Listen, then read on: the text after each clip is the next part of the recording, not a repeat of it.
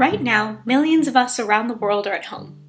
As cabin fever begins to build up, many people are beginning to wonder what's the point of social distancing at all? Changes in behavior, like social distancing, are our way of trying to lower the transmission rates of a disease. Fewer contact rates will hopefully lead to fewer cases, which can help make an epidemic more manageable.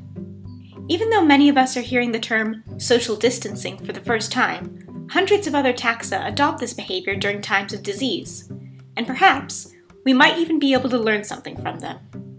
I'm Ashana, and you're listening to Sheltered Spring. During the 1950s, an infectious disease was taking over the world.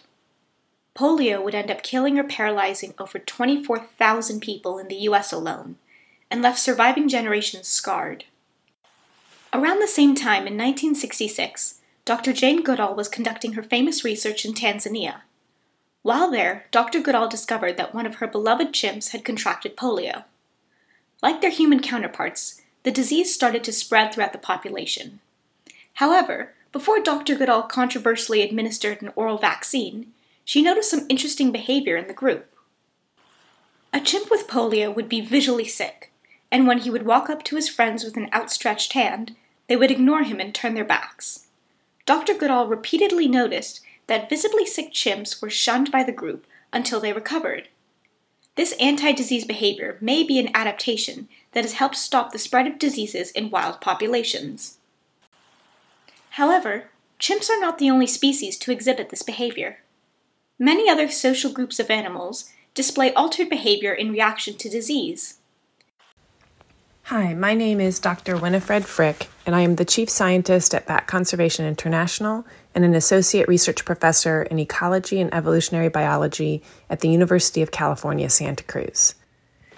Vampire bats are incredibly social creatures, and there's been some fantastic research done by Gerald Carter and colleagues using a captive colony of vampire bats to understand many different aspects of, of cooperative behavior uh, in, in animals. And most recently, they actually did a study looking at how social behavior changes when you become sick and um, how that changes your social interactions.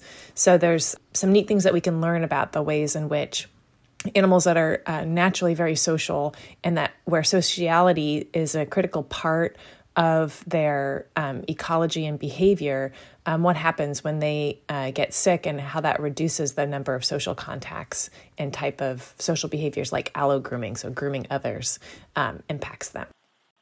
The paper Dr. Frick references is a study in the Journal of Animal Ecology titled Sickness Effects on Social Interactions Depend on the Type of Behavior and Relationship. In this paper, lead author Sebastian Stockmaier describes a study where they infected bats with a substance that affects the immune system without actually having a live pathogen in it. This means that the bats will feel and act like they are sick, but they won't actually be. Stockmaier found that how bats react towards sick individuals largely depends on the kind of relationship that they have. Whereas grooming with a roost mate might decrease during periods of sickness, grooming between parents and offspring remains relatively similar.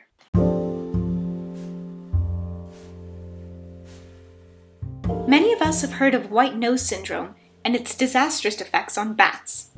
Dr. Frick continues on to explain what happens when social interaction during disease goes wrong.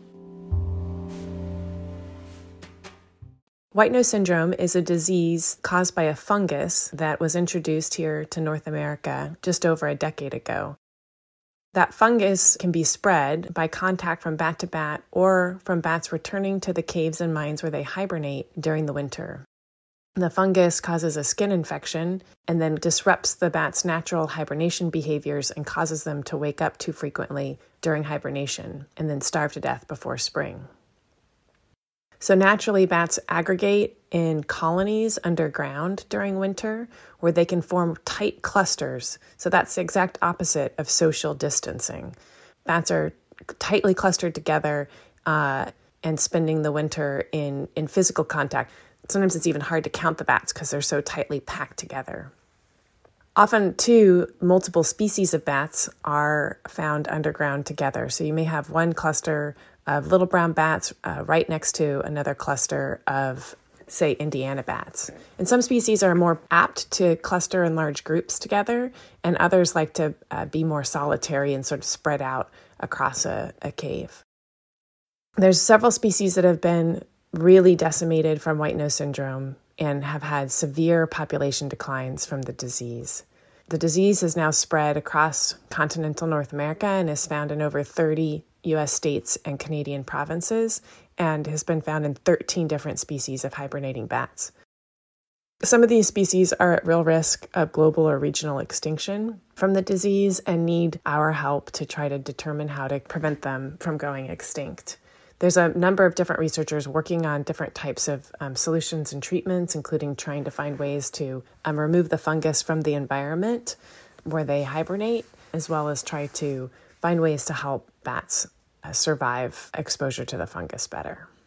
Some early research that Dr. Kate Langwig did when she was a graduate student at UC Santa Cruz found that when bats got sick with white nose syndrome, they tended to end up uh, roosting more often by themselves and that could be seen potentially as, as a form of social distancing. Unfortunately, with wildlife disease, it can be much harder because you can't tell bats to social distance the way you can try to tell people to social distance. So, this white nose syndrome and this fungal pathogen has spread very rapidly across the continent. Luckily for us, it's relatively easier to explain to humans why social distancing is so important. While we are not able to control the internal workings of the virus, we can certainly control how we react to it. And yes, staying inside can get a little boring, but increasing our contact rates, like the bats infected with white nose syndrome, would be a whole lot worse. Thank you for listening to this episode of Sheltered Spring.